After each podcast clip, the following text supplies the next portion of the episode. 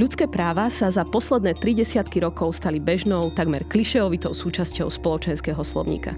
Avšak v kontexte udalostí posledných dní, tých globálnych, regionálnych, ale aj lokálnych, asi nikomu z nás netreba pripomínať, že to nevždy tak je, že to nevždy tak bolo. Aj ľudské práva majú svoj príbeh, aj ľudské práva majú svoje dejiny. V dnešnom podcaste budeme hovoriť o dôležitom momente tohto príbehu, o ktorom dnes vieme už len veľmi málo. Budeme hovoriť o konci 70. rokov 20. storočia. Ľudské práva sa totiž v tomto čase stávajú globálnou témou, globálnym záujmom.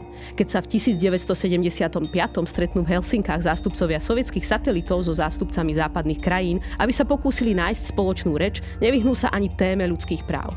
V záverečnom akte sa napokon obe strany zaviažu k ich dodržiavaniu. Jedným zo signatárov tohto aktu je aj Československo. Tento moment v dejinách ľudských práv je tak dôležitý nielen globálne, ale aj lokálne. Medzinárodná debata o ľudských právach sa veľmi konkrétne začína týkať aj komunistického Československa, ktoré len pred pár rokmi s pomocou tankov Varšavskej zmluvy potlačilo posledný pokus o demokratizáciu. V 70. rokoch sa však zdá, že medzinárodný záväzok dodržiavania ľudských práv u nás takmer nič nezmenil. Československo si ide svoju normalizačnú pesničku a s pomocou polície a tajnej polície drží pod kontrolou a tvrdo potláča akékoľvek nezávislé iniciatívy. 1975 sa uskutoční súd s pražskou kapelou Plastic People of Universe a jej členovia sú odsúdení na roky väzenia. Avšak napriek tejto evidentnej snahe pokračovať v represii je nereálne, aby Československo zostalo mimo. Je nereálne, aby porušovanie ľudských práv v Československu prišlo nepovšimnuté za jeho hranicami. A čo je rovnako dôležité, v Československu vzniká občianská iniciatíva Charta 77, ktorej cieľom je monitorovať dodržiavanie týchto záväzkov príbeh Charty 77 nám dnes bude v podcaste slúžiť ako blízky sprievodca v širších a zložitých dejinách ľudských práv posledných desaťročí. S našim dnešným hostom budeme mať výnimočnú príležitosť pozrieť sa priamo na najnovší výskum. Do akej miery je teda príbeh Charty súčasťou globálnych dejín ľudských práv? Je príbeh Charty aj slovenským príbehom? Bola Charta v spojení s bežnými ľuďmi a ich problémami, alebo išlo o elitný klub? Čo riskovali signatári Charty 77 a napokon, ako si Chartu pamätáme dnes a čo tieto naše spomienky alebo ich absencia robia s našou predstavou o ľudských právach ako takých. Moje meno je Agáta Šustová-Drelová. V Historickom ústave Slovenskej akadémie vied sa venujem výskumu najnovších dejín a môjim dnešným hostom je historik Michal Kopeček z Ústavu soudobých dejín Českej akadémie vied. Michal Kopeček bol tiež hostujúcim profesorom na Univerzite v Cambridge a riaditeľom Imre Kertész kolegia na Univerzite Friedricha Schillera v nemeckej Jene. Vo svojom výskume sa venuje intelektuálnym dejinám politického myslenia a okrem desiatok štúdií vo viacerých jazykoch je tiež spoluautorom dvojdielnej histórie moderného politického myslenia v stredovýchodnej Európe, ktorá vyšla vo vydavateľstve Oxfordskej univerzity a pevne verím, že časom sa podarí túto knihu vydať aj v slovenčine alebo už štandardne, aspoň v češtine. Na úvod máme pre vás ešte jednu novinku.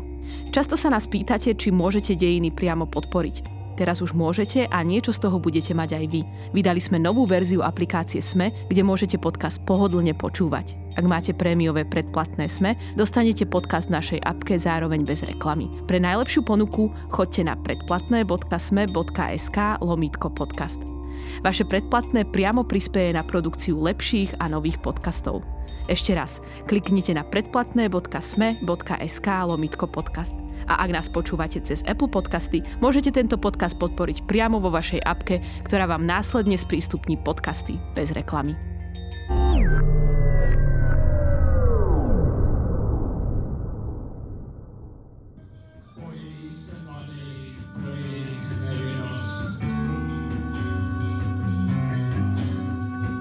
Peace.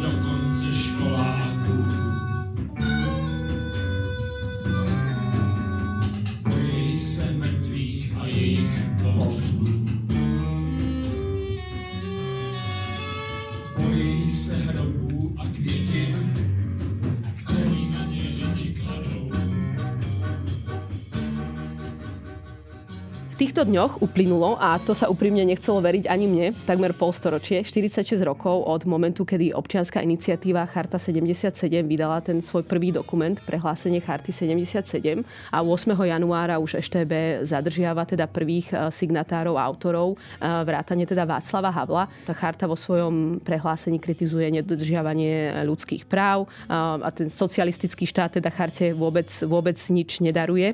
A v podstate komunistická strana sa vďaka vďaka Helsinkám a aj vďaka charte a teda vlastne aj trochu vlastným pričinením ocitá v takej akutnej fáze stihomamu. A ukazuje sa totiž, že vlastne tá téma ľudských práv relatívne ľahko preniká aj cez hranice, aj napriek prítomnosti teda vojsk Varšavskej zmluvy.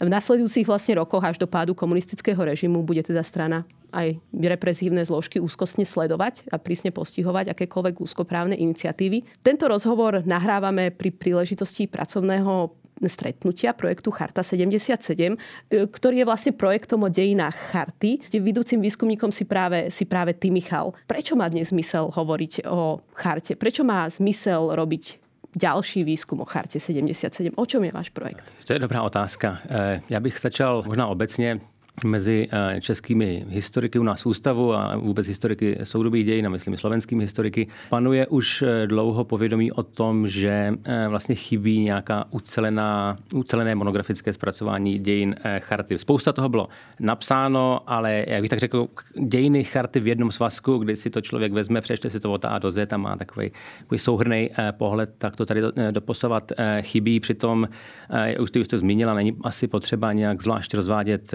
řekl bych, důležitost tohohle dějného fenoménu. Kdokoliv, kdo dělá české slovenské dějiny 70., 80., nakonec 90. let, se nějakým způsobem k fenoménu nejenom lidských práv, ale, za, ale, ale konkrétně charty musí, uh, musí dostat, musí se, musí se s ním nějakým způsobem vyrovnat. Je to jeden z nejdůležitějších pramenů obnovované české a slovenské demokracie po roce 89 a taky zároveň je to, řekl bych, z toho globálního hlediska jeden z nejviditelnějších fenoménů toho vzestupu lidských práv uh, ve střední a východní východní Evropě eh, od 70. let. Takže cílem toho našeho projektu je eh, napsat souhrné, vědecky pojaté na pramenech eh, založené dějiny vzniku Charty 77, jejího politického a společenského působení v době normalizačního režimu i perestrojky a potom i vlastně její role v, v období toho, těch, těch počátků české, československé a pak české a slovenské demokracie po roce 89. Já si vím velmi dobře představit, že vlastně takýto projekt alebo takéto dielo je akoby veľmi dôležité na to, aby sa následne z neho mohlo čerpať aj vlastne pre vzdelávanie nielen teda na úrovniach, eh, na tej vysokoškolskej úrovni, ale následne možno aj do učebníc a podobne. Ten váš projekt eh, samozrejme nevzniká na zelenej lúke. Eh, o charte 77 vzniklo za posledné tri dekády od pádu komunizmu množstvo kníh, štúdií, teda najmä v češtine, niečo aj v slovenčine, ale aj v angličtine. Taká osobná spomienka, keď som študovala ešte vo Veľkej Británii, Británii a, a dala som si vygoogliť Československo a hľadala som zdroje v miestnej univerzitnej knižnici, tak, tak akoby prvá, prvá kniha, ktorá na mňa vyskočila, bola kniha Gordona Skillinga, ktorý je teda považovaný a v tom čase bol považovaný za jedného z najvýznamnejších a najznámejších odborníkov na Československo v tom severoamerickom priestore. Charta teda je a bola dôležitá téma nielen v domácej, ale teda aj v tom zahraničnom akademickom diskurze, ale aj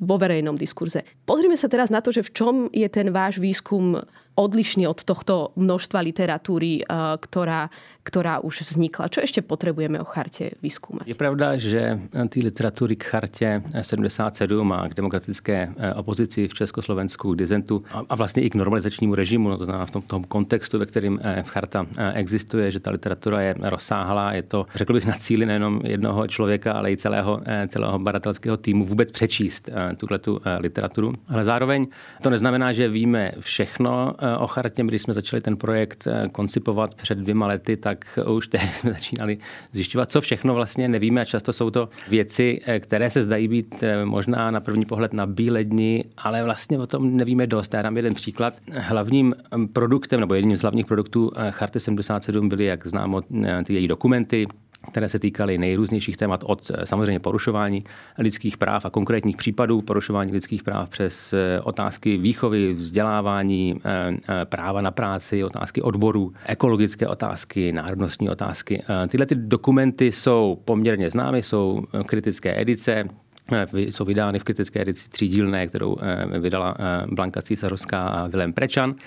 Ale Zároveň my víme poměrně málo o tom, jak tyhle ty dokumenty eh, vznikaly. U některých eh, dokumentů nebo sdělení nebo stanovisek eh, víme, kdo zatím stál, zvláště tam, kde ten dokument vzbudil nějaké kontroverze v rámci a vznikly samizitové diskuze. Nevím, například právo, dokument Právo na dějiny z roku 1984, tak tam jakoby víme, kdo zatím stál, jaké skupiny tam měly větší vliv. Víme, že ty dokumenty zpravidla procházely nějakou vnitřní diskuzí, zejména v tom užším okruhu tzv. mluvčích charty, eh, někdy to procházelo i širším připomínkovým řízením, ale to zároveň nebylo vůbec žádné eh, všeobecné pravidlo. Často bohužel nevíme, kdo navrhnul prvotní formu nebo prvotní návrh toho dokumentu, jak moc systematické byly ony interní oponentury a diskuze, které skupiny v té chartě na ten, který dokument měly větší eh, vliv. Takže jedním z mnoha úkolů toho našeho výzkumu bude pokusit se tohle, co my nazýváme pracovní chartistická dílna, kde ty dokumenty vznikají nějakým způsobem se všemi klady, zápory, které vás u toho napadnou, tak nějakým způsobem popsat.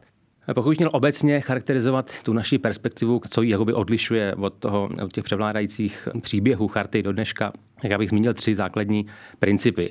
První je historizace, Eh, někdy ten chartistický příběh Charty 77 vypadá eh, tak trošku, jako by bylo tady Pražské jaro, velká demo, eh, snaha o demokratizaci komunistického režimu, to byla neúspěšná. Poté na začátku 70. let se tady objevilo několik neúspěšných pokusů o formování opozice, pak nastalo to příslovečné bezčasí a pak najednou díky tedy helsinskému procesu, díky, díky helsinským dohodám z roku 75 se tady vynořuje charta 77, protože právě Helsinky dali dizidentům do rukou na nástroj proti režimu my. Naopak chceme eh, ten příběh charty 77 eh, zasadit do širšího eh, kontextu a to jak domácího, tak taky mezinárodního. Takže to je historizace, to je ten první princip. Ten druhý byl, by, by byl právě jakoby ten, ten transnacionální přístup nebo transnacionální perspektiva, Mluvili jsme tady už o tom několikrát, helsinský proces, to znamená ta mezinárodní perspektiva, to, že ty stížnosti charty jsou viditelné na mezinárodním eh, poli. To samozřejmě od začátku, eh, od začátku eh, hrozně důležitě a už se souvisí s dějinami charty. Nicméně to hlavní se, jakoby, když se vykládají dějiny charty, tak to hlavní se jakoby odehrává doma. A my souhlasíme, ano, to hlavní se odehrává doma, ale to, co se odehrává v tom globalizujícím světě a nejenom právě na poli KBSE, to znamená Konference pro bezpečnost a spolupráci v Evropě, tedy ten helsinský proces a nejenom to, co se odehrává v tom soupeření mezi Západem a Východem, ale i to, co se odehrává v rámci tzv. globálního jihu, to, co se odehrává v rámci dekolonizace, to, co se odehrává v mezinárodních organizacích, jako je OSN nebo Mezinárodní organizace práce, ale nakonec taky vlastně v, i v evropských společenstvích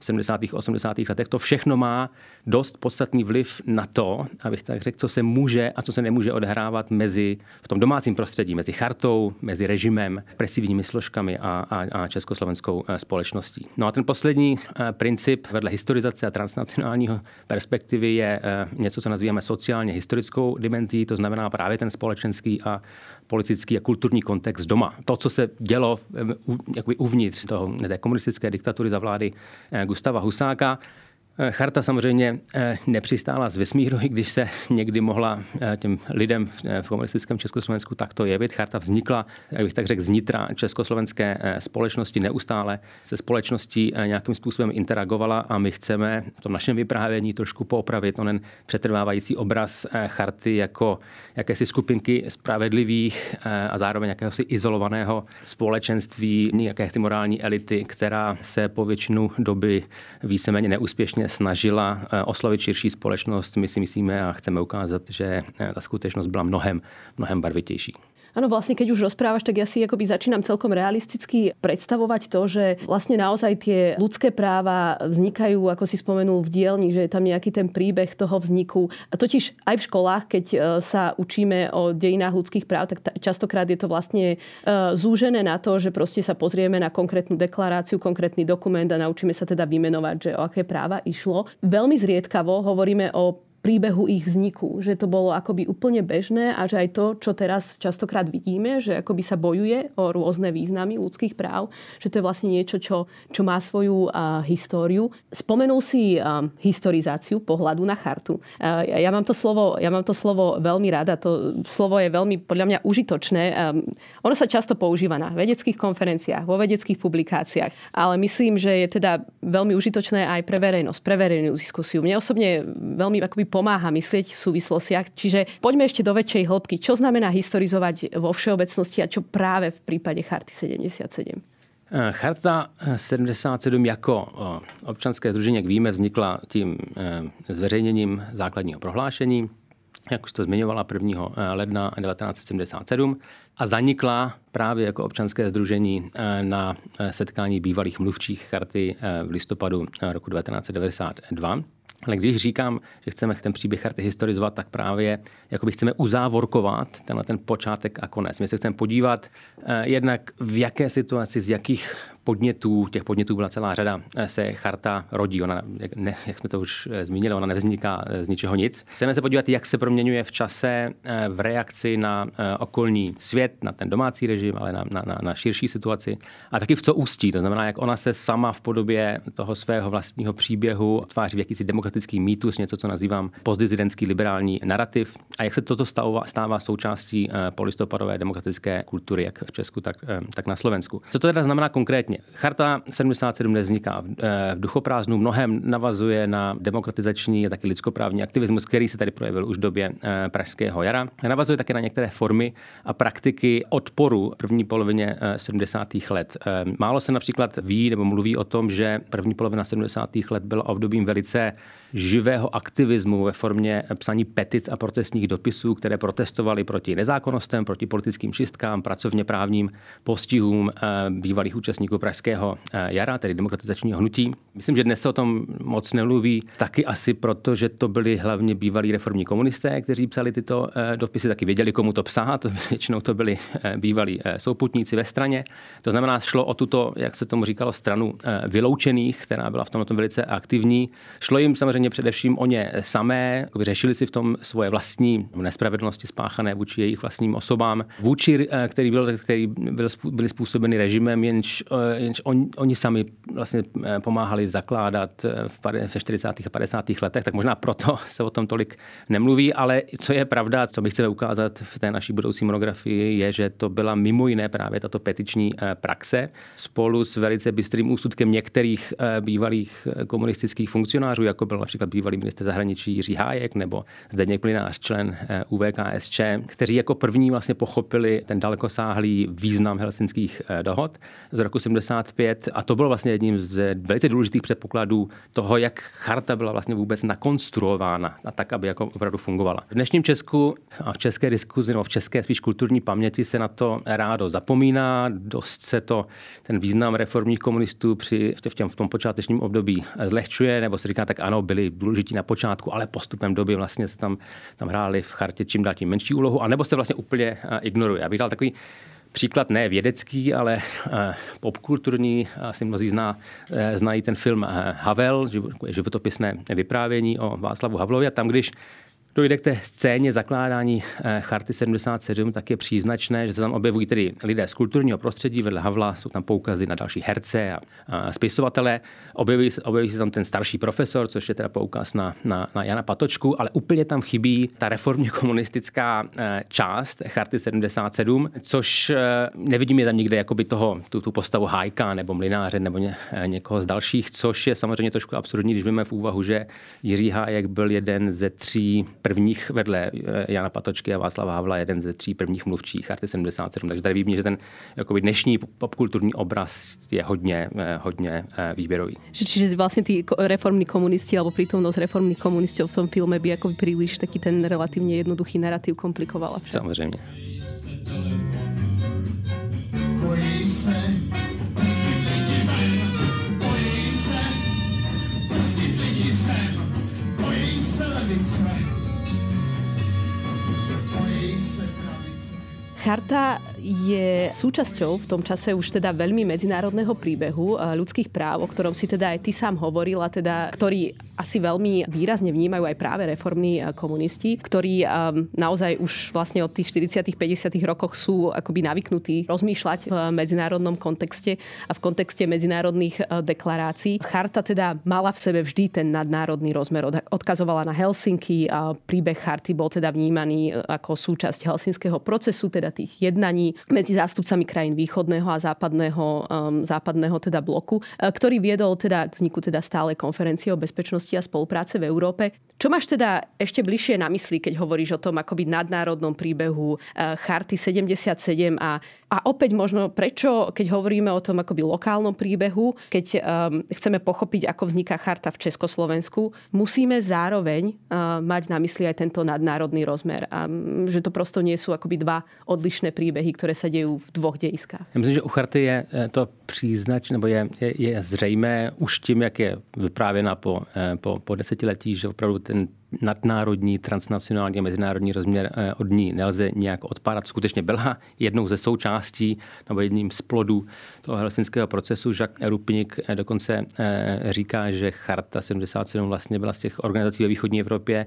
ta, která vůbec nejlépe využila ten helsinský proces a sama tím také, jak on říká, účinně přispěla eh, k prosazování právě těch helsinských eh, principů. Charta teda využívá ten, ten helsinský mezinárodní faktor pro posílení svého eh, dosti vlastně omezeného domácího vlivu, taky samozřejmě to používá pro tu svoji viditelnost, pro svoji vlastní ochranu do jisté, do jisté míry. To znamená, bylo to právě východobrští dizidenti a organizace, jako byla Charta, kteří ty Helsinky vlastně naplnili nečekaným životem. Tom, ty státníci, kteří tam podepisovali ty dohody v roce 75, samozřejmě nečekali a to jak na, na té východní, tak tak na té západní straně. Ale to jsou skutečnosti, které známe, které samozřejmě budou součástí i ty naší eh, monografie, ale on se nám eh, vlastně v poslední době, hm, řekl bych, následkem poměrně jako robustního výzkumu v oblasti právě mezinárodní politiky a lidských práv trochu dost mění ten obraz eh, lidských práv ve druhé polovině 20. století.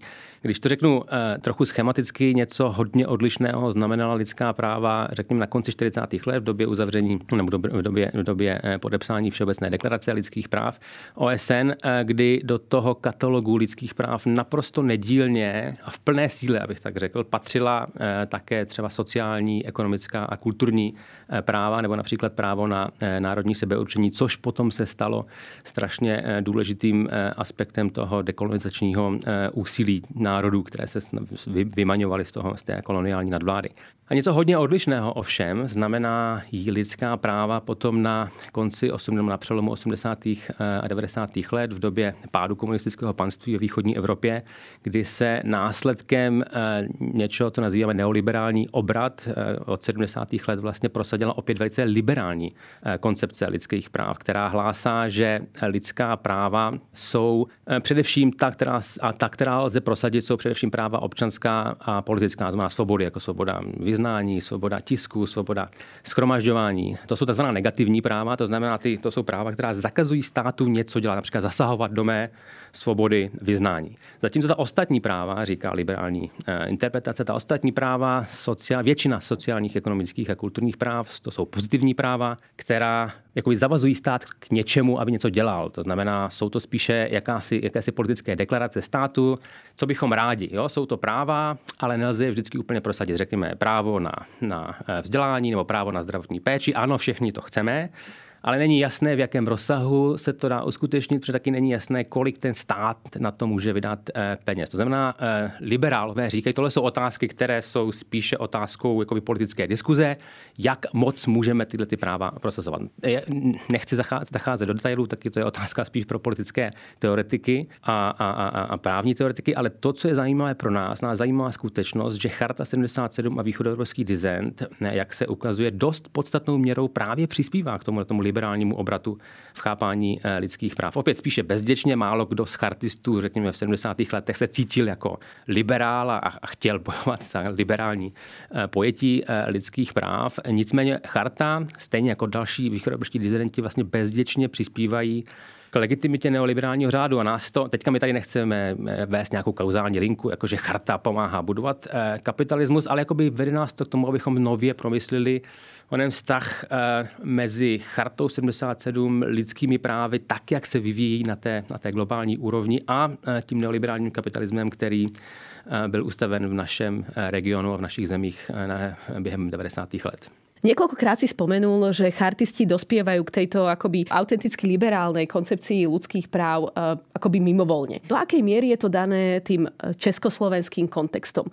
Do akej miery možno povedať, že akoby do tohto chápania ľudských práv sú tak trochu donútení ehm, tým spôsobom, akým funguje komunistický režim v Československu? Ja mám na mysli tú takú tvrdú realitu represie a obmedzovania v Československu. Napokon to je súčasťou kontextu vzniku charty. Vráťme sa teda naspäť do Československa a do jeho represívnej reality. Ano, samozřejmě, že tohle, že ta skutečnost, že východoruský dizent a v tom eh, charta je samozřejmě toho součástí, eh, bojuje proti diktatuře, která právě eh, všecka sociální, ekonomická, kulturní práva jakoby umožňuje a dává svým občanům poměrně jako rozsáhlé, rozsáhlá privilegia v této oblasti, ale naopak neumožňuje vůbec praktikování těch základních politických a občanských práv. Tak tohle to samozřejmě nějak, to do velké míry predeterminuje to, čím východoruští dizidenti a taky Charta 77, čím se hlavně, eh, čím se hlavně zabývají, na co se zaměřují. Takže oni jsou vlastně tím o co jde, tím, tím, tím bojem o tu část práv politických a občanských, vlastně predeterminování pro,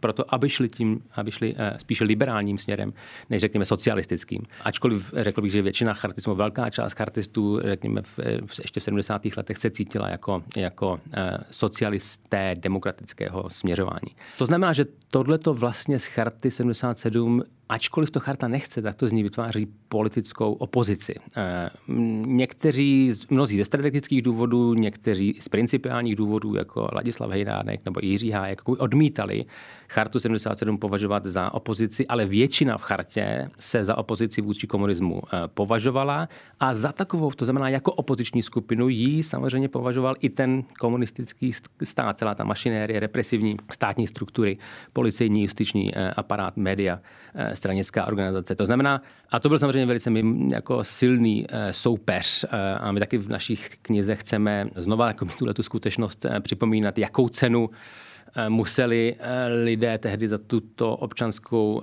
angažovanost platit. Co, te, co teda to byla to ona chartistická občanská statečnost, kterou, kterou tito lidé projevili a vlastně ji stvrdili svým životem. Na to se ráda zapomíná. A já bych rád zdůraznil, že, eh, nebo chceme zdůraznit, že on je dost velký rozdíl mezi občanským aktivismem dnes a tehdy. Jo? Nechci to vůbec nějak zlehčovat. Občanský aktivismus je vítaný fenomén, eh, kdykoliv je to, to, je to, ten, to ta živná půda, které se eh, rodí demokracie nebo fungující demokracie. Ale přece jenom jako je velký rozdíl. Dneska můžete jít na protivládní demonstraci na Václavák v Praze nebo tady před prezidentský palác v Bratislavě a nic vám nehrozí. Za pouhý podpis pod prohlášení Charty 77, nemluví o další činnosti, když jste byli aktivní chartisté nebo ve Voncu nebo v samizdatu, tak tam samozřejmě následovali okamžitě nejrůznější postihy, kriminalizace, hrozilo, eh, hrozilo vězení. Znamená, chartisté si museli projít nejrůznějšími formami represe od eh, difamačních kampaní v tisku přes eh, nejrůznější administrativní opatření v občanském životě, v rodinném životě, až samozřejmě po ty masivní policejní a justiční represe. My dneska víme poměrně hodně o těchto represích. Existuje řada výzkumů týkajících se jednotlivých kaus a vlastně i toho represivního aparátu jako celku, ale co často eh, chybí, zdá se mi, je nějaká podstatnější konceptualizace, neboli jak vlastně a proč tenhle ten eh, velice silný policejní militaristický režim zglajšaltovaný eh, ideologicky, jak je možné, že zároveň umožnil po 12 let existenci něčeho takového, jako byla Charta 77. Jo, Čaučesku v režim v Rumunsku to neumožnil. Živkovův režim eh, v, v, v Bulharsku to taky neumožnil. Takže a taky tam ty předpoklady byly možná ne takové jako v Československu, ale přesto byly. To znamená, jak se to stalo, jak se, a jak ta deprese zvyšuje atraktivitu charty pro některé části části eh, obyvatelstva, jak to zvyšuje její viditelnost doma i, eh, i v zahraničí a taky potřebujeme vlastně vědět a nějak líp konceptualizovat, jak chartisté sami se s touto represí vyrovnávají, jaké strategie eh, volí, jak se vlastně naučí do velké míry s mnohými formami této represe žít, jaké, jaké formy své pomoci tam nastupují a tak dále. To, čo sa bežne hovorí, je, že vlastne bolo to preto, a teda režim preto nebol uh, akoby až taký akoby represívny, respektíve, že povolil, aby, aby charta nejakým spôsobom bola vôbec prehlásená, minimálne na začiatku, že vlastne to bol práve ten strach z medzinárodného tlaku. Do akej miery je to o tomto? Eh, já no, samozřejmě nějaký jak strach z mezinárodního tlaku, já bych spíš řekl, že to taky souviselo s tím, že režim si byl poměrně dost sebevědomý v otázce lidských práv. To, co my, to je další věc, kterou tady nevíme a kterou, a kterou si často eh, v souvislosti s kartou nevyprávíme, je, že eh, ty režimní struktury a, a režimní akademická sféra měly jak v Československu, tak i v těch dalších zemích sovětského bloku měly poměrně rozvinutou svoji vlastní socialistickou nebo komunistickou interpretaci lidských práv. A oni si byli poměrně poměrně vědomí a konec konců jako to vlastně předpokládali i ty západní státníci typu eh, Henryho Kissingera, těch realistů, kteří říkali, tak eh, v tom třetím koši tam budou prostě jaké lidská práva, ale v zásadě to, o co jde v Helsinkách, budou ty ta mezinárodní kooperace a spolupráce a ekonomická, ekonomická výměna, ty lidské práva, jako, do, jako až, až, to byla až do dneška, tak se nějakým způsobem jako zařídí. Takže myslím si, že, že režim si byl dost uh, sebevědomý v tom smyslu, že to nebude hrát tak obrovskou roli a že on sám socialismus jako celek má svoji vlastní jako pro, eh, interpretace lidských práv, právě který klade důraz na ty sociální, ekonomická a to a říkají, socialismus hlásal, že my jsme vlastně tou další pokrokovou fází ve vývoji lidských práv, zatímco ten kapitalistický západ, ty, ty zůstaly na těch politických občanských právech. A podívejte se na to, jak tam vypadá, máte tam nezaměstnanost, máte tam obrovské sociální eh, rozdíly, to je něco, co my v socialismu nemáme, takže jako kdo chce mluvit tady o lidských právech, my, my socialistické režimy jsme na tom, pokud jde o lidskoprávní, eh, pro lidskoprávní rozměr mnohem lépe. Takže bych, to, bych to viděl jako, bych to trochu, trochu posunul ty interpretace, ne, ne to, že se obávali mezinárodního tlaku. Oni se začali obávat mezinárodního tlaku, řekl bych, v druhé polovině 70. let, když viděli, co to všechno způsobilo. Bylo to spíš naopak, tohle to jako poměrně velké sebevědomí východoevropských eh, komunistických eh, diktatur v tom, že vlastně jim lidská práva nemůžou způsobit žádnou velkou bolest.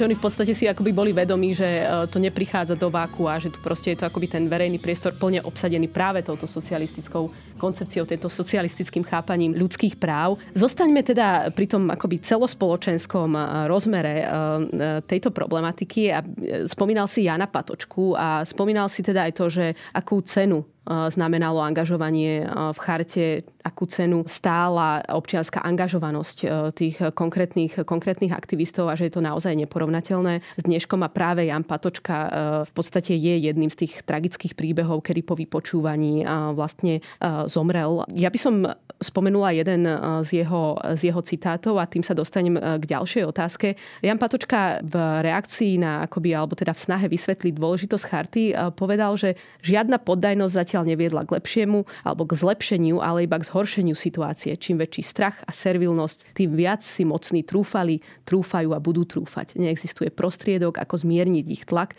iba ak sú zneistení, ak vidia, že na nespravodlivosť a diskrimináciu sa nezabúda, že sa nad tým všetkým nezatvára voda. Vo vašom výskume hovoríte o tzv. akoby sociálno-historickej perspektívy. Dobre to čítam, že to je vlastne akoby perspektíva, ktorá sa snaží pozrieť na to, ako bola charta vnímaná medzi bežnými ľuďmi, ako ich zasahovala. Pretože akoby jeden z tých mýtov, ktorý sa tu vytvoril za posledné roky, je ten, že vlastne charta bola akoby taký elitný klub, proste vydávali dokumenty, ktoré ako nie každý čítal, nie každý im rozumel, nie každý používal terminológiu a už teda to, to vôbec nie. Do akej miery teda bola charta zrastená s celkovou spoločnosťou? Tak máš pravdu, že ta, to, co my nazýváme sociálně historickou perspektivu, že to je jeden z těch důležitých principů a já bych řekl, že to je vlastně takový hlavní pilíř toho našeho projektu, kdy se chceme pokusit systematicky vysvětlit jakoby možnosti vzniku Charty 77, ale i ty, i ty společenské limity, které Charta měla. No a v tomhle ohledu si myslím, že je, eh, na co navazovat, jak ve výzkumu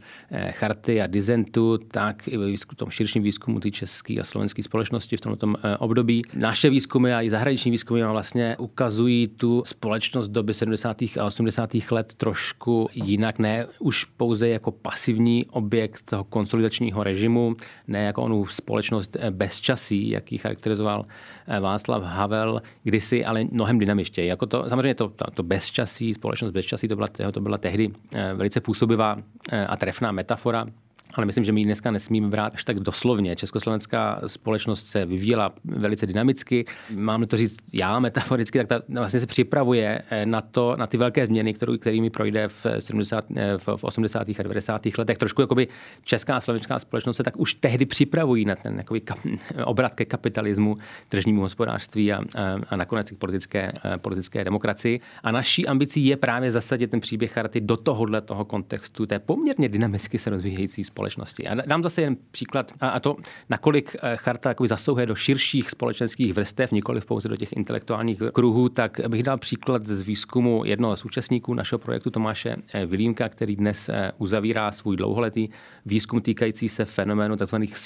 stížností, které psali českoslovenští občané a občanky a vlastně psali to v průběhu celého toho komunistického období na nejrůznější oficiální místa, počínaje místními národními výbory přes parlamenty v tom federálním období, tedy republikové i federální, až po kancelář eh, prezidenta eh, republiky. A ty stížnosti je to velký mechanismus, který vlastně svým způsobem byl spjat s tím komunistickým systémem. Ten systém to sám eh, podporoval a pak se s tím musel taky nějak vyrovnávat. To, co na co ukazuje Tomáš Vilímek v tom svém výzkumu, je, že spousta těchto stížností překvapivě v 70. a 80. letech obsahuje poukazy na Chartu 77, na její činnost, na její dokumenty. A to byly samozřejmě zdrtivé věci většiny lidé, kteří psali tyto, tyto štíznosti, jež neměli s chartou vlastní eh, přímé zkušenosti, neznali většinou eh, konkrétní eh, chartisty, znali teda to z druhé ruky, řekněme, z vysílání svobodné Evropy nebo, nebo hlasu Ameriky, ale svoje žádosti často formulovali pomocí výrazů a konceptů, které, řekl bych, nesly chartistický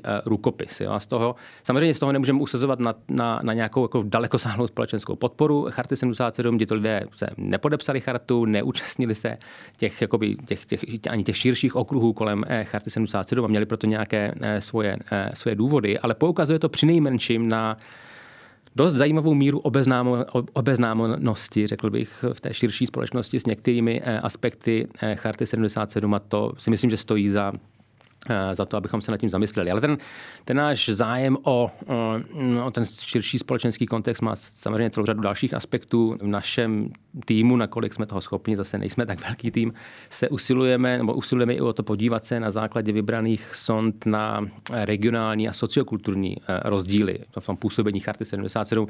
Samozřejmě něco jiného bylo řekl bych, být chartistou v Praze, když jsem patřil do kruhů, které měli, nevím, co byly jako eh, nějakým způsobem zaangažovány v kulturním prostředí nebo v akademickém prostředí a něco jiného by bylo eh, být chartistou v Ústí nad Labem nebo v Košicích. Takže na tyhle ty jakoby, regi- máme jako, mít takové sondy do regionu, chceme se podívat právě tyto eh, řekl bych, odlehlejší regiony a neprivilegovaná prostředí. Bylo často téměř pravidlem, že lidé z těchto těch jako odlehlejších prostředí pocházeli z neprivilegovaných vrstev, často to byli lidé dělnických profesí a to, to, tu sociografii charty něco, co bychom rádi popsali. Čiže vlastne charta akoby e, zasiahla aj ľudí z marginalizovaných e, prostredí, a nielen teda regionálne, ale aj, ale aj spoločensky a naozaj teda nešlo len o marginalizovaných intelektuálov, ktorí boli teda marginalizovaní v dôsledku Pražskej jary, ale mňa veľmi zaujalo, ako si vlastne spomenul aj e, robotnícke vrstvy. Pozrime sa, poďme, poďme cez regióny a ja myslím, že charta je jedna z tém, ktorá je pomerne široko na Slovensku považovaná za, za tému Česku, ak nie Pražsku. Tou témou nášho stretnutia, ktoré sa teda onedlho začne o vašom projekte, bude Charta a Slovensko. Je o čom hovoriť v prípade Charty a Slovenska? Ja viem, že tých, tých e, podpisov zo Slovenska bolo oveľa, oveľa menej ako z Česka, a teda z Moravy. Um, ako je to teda v prípade Charty a Slovenska? Má, no, e, máš pravdu, ale hned, jak, jak, jak to zmínila, podpisů bylo o, o mnoho méně. To téma Charta a Slovensko je samozřejmě staré stejně jako charta sama. A už od počátku to nabralo právě eh, tuhle tu jakoby sebezpitnou polohu, abych tak řekl. To znamená ta otázka, proč tak slabý ohlas na Slovensku v porovnání s, s českými zeměmi. Tahle ta podoba byla utvářena uh, už, už od toho roku, od, od počátku roku 1977, uh, řekl bych, jistou formou frustrace na té slovenské straně.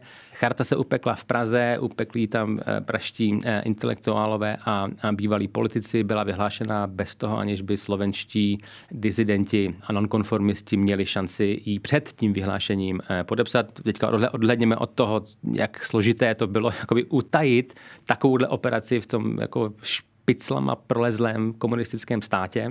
Ale jako ta frustrace, Slováci to nedostali, nedostali možnost to podepsat, být u toho počátku a zejména Alexander Dubček nedostal tu, tu, tu, tu šanci podepsat chartu, tím by samozřejmě ta charta dostala zase ještě úplně jinou, řekl bych mnohem federálnější eh, dimenzi. A ta frustrace se poté jakoby přelívá v průběhu doby, eh, zejména mezi těmi na Slovensku, kteří, eh, mezi těmi několika desítkami, kteří tu chartu podepsali do toho té sebezpitné otázky, jak to, že když na české straně vidíme činných alespoň tedy několik stovek, není to furt v Polsku, ale je to prostě pořád několik stovek lidí, poměrně jako fungující, fungující jako občanský dizent, jak to, že v tom, na tom slovenském případě je to tak, v tom slovenském případě je to tak, eh, je to tak slabé. My bychom právě v té diskuzi, kterou povedeme eh, dneska a zítra, bychom se rádi dostali jakoby za tuhle tu počáteční sebezpitnou reflexi, která je samozřejmě důležitá a nějakým způsobem jako eh, významná pro to uvažování o tématu Charta Slovensko nebo, nebo, nebo Slovensko v chartě. A stejně jako chceme to téma charty zasadit do širších společenských souvislostí jako celek, tak chceme i tuhle tu slovenskou otázku v chartě nebo otázku charty na Slovensku zasadit do širších souvislostí. Víme například, že v českém případě ta širší společnost je byla zájem o chartu především v tom počátečním období, což je pochopitelné. Tehdy tak jako režim tou difamační kampaní dělá obrovskou reklamu eh, eh, chartě. A potom samozřejmě na konci eh, v době té, širší demokratizace společnosti. Tak chceme se ptát, bylo tomu tak taky v případě Slovenska, chceme se ptát, jaká témata, která charta nastoluje, jsou nebo měla větší a která menší rezonanci v tom slovenském prostředí. Víme samozřejmě, že poměrně velkou rezonanci měla, měla, měla, měla témata s romskou eh, problematikou, nebo dokumenty s romskou problematikou, s eh, národnostní otázkou, zejména v otázkou teda maďarské menšiny a jejich kulturních práv. Víme, že tady samozřejmě rezonovali vypracovaly dokumenty, které se týkaly ekologické otázky, i když teda ta, to, ekologický aktivismus na Slovensku měl mnohem širší a jiné kořeny než jenom chartistické. Ale o mnoha dalších otázkách a tématech toho nevíme moc. Jo. Takže o tom, o tom chceme diskutovat s našimi slovenskými kolegy. Ale vlastně nevíme ani celou řadu takových praktických, drobnějších, detailních eh, věcí, jakými cestami se na Slovensko šířila produkce samizatová kolem charty, jakým způsobem probíhala komunikace mezi slovenskými signatáři v Bratislavě, v Košicích jinde a s pražským eh, chartovním vedením, když to řeknu eh, v úvozovkách. Eh, jaké byly informační toky například mezi tou katolickou částí charty, velice výraznou v českém prostředí, a katolickým dizentem na Slovensku, který, jak víme, tady měl mnohem širší a větší působnost než v tom českém případě. A konec konců, a to, to je taky věc, kterou chceme řešit vlastně v tom celém našem projektu, jak můžeme charakterizovat nebo jak, jak, jak se podívat na dějiny charty taky genderovýma očima, jak charakterizovat zapojení mužů a žen eh, v chartě 77 eh, a jak to vypadalo na Slovensku. Mělo, mělo to podobný eh, charakter jako v české části, nebo to mělo nějaká specifika, například ta skutečnost, že slovenští dizidenti nebylo většinou tak a vůbec jako nonkonformisti v těch 70.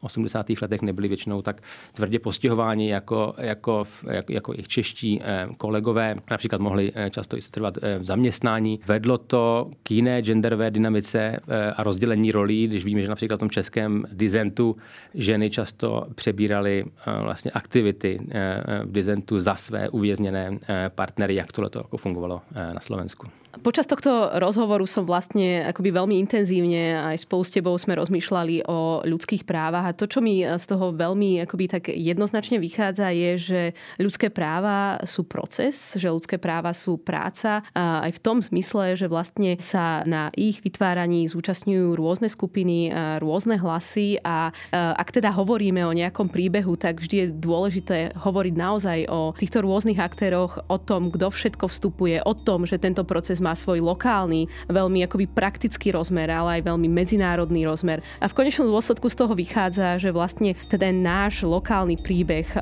ľudských práv je eh, naozaj veľmi osobný, ale zároveň je aj eh, veľmi medzinárodný. A to je napokon niečo, čo je s nami prítomné až dodnes. Michal Kopeček, ďakujem veľmi pekne za rozhovor.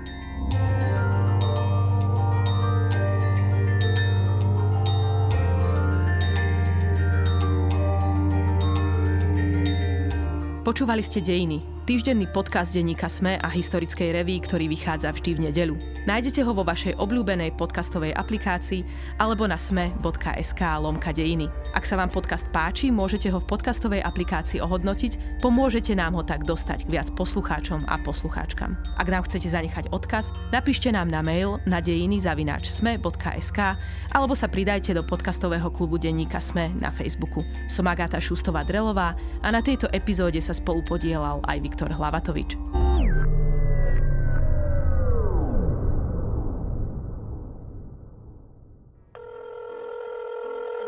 Dobrý deň. Dobrý deň, tu je Adam Blaško, ja moderujem satirický podcast Piatoček. Máte na chvíľku čas? Akože absolútne vôbec, hej. Tak aj takto môže dopadnúť nový Piatoček, ale nemusí. No nezistíte to, kým nás nebudete počúvať. Sme satirický podcast, ktorý už pomaly začal politikom robiť vrázky na čele. špinavé protislovenské prostitútky. Piatoček si môžete vypočuť prekvapivo každý piatok na vašich obľúbených streamovacích platformách. Mne normálne láta z rukou vypadla. A nezabudnite, boskávame vás všade. Dovidenia.